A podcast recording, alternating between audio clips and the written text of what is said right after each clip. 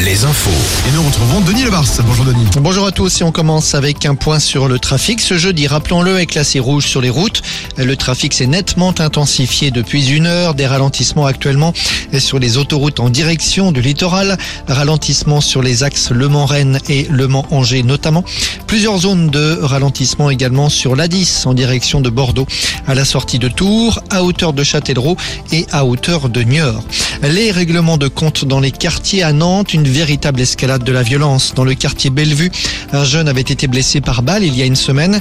Hier soir, un autre jeune du quartier a lui été abattu, victime de plusieurs balles alors qu'il sortait du tramway. Il était âgé de 24 ans. Les tirs provenaient du passager d'une moto. Et puis dans la nuit, deux autres personnes ont été blessées par des coups de feu, cette fois dans une station-service de l'agglomération nantaise. Dans la Vienne, émotion à Chauvigny, où un employé municipal est mort noyé dans la rivière La Vienne hier. L'homme âgé de 57 ans utilisait un tracteur tondeuse et l'engin a basculé dans le cours d'eau. Les secours n'ont rien pu faire.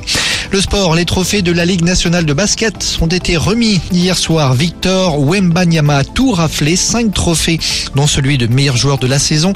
L'entraîneur de Cholet Basket, Laurent Villa, a lui décroché le trophée de meilleur entraîneur. À Cannes, une nouvelle star d'Hollywood attendue sur la croisette aujourd'hui.